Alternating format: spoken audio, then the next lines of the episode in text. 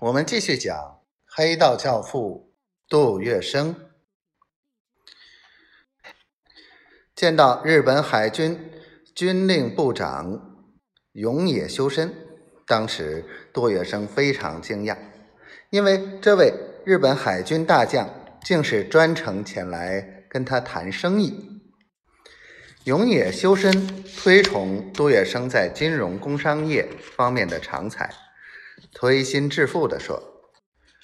以杜先生的声望和才能，应该放开手来做大买卖。杜月笙训诫地说，一来自己眼高手低，不是经营大事业的材料，二来做大买卖需要大本钱，我没有这个能力。于是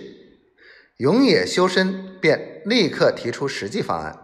他这个方案是足以令人疑信参半、惊喜交集的。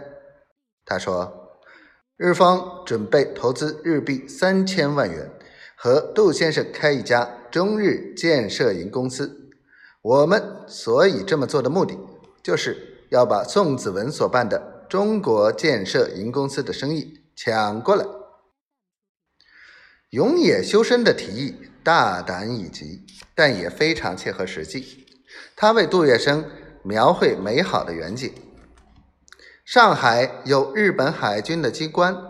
驻军也是海军陆战队。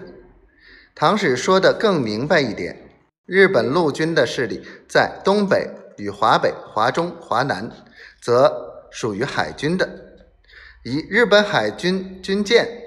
舰只与陆战队，加上受他们操纵指挥的侨商和浪人，配合杜月笙在上海的广泛人员，深厚潜力，莫说中国建设银行不足为惧，甚至他们能够掌握整个华中华南的资源和贸易。倘若以发财而论，这一机会实在是空前难有的。尽管永野修身说的蛇翻莲花，天花乱坠，杜月笙也晓得他有诚意，而且所说的话也是真的，但是他始终保持礼貌的态度，微微而笑，凝神倾听。等到永野修身把所有的话说完了，杜月笙非答复不可了，他却是眉头微皱，连声苦笑地摇着头说，我是中国老百姓，无钱无势，永野部长先生未免太抬举我了。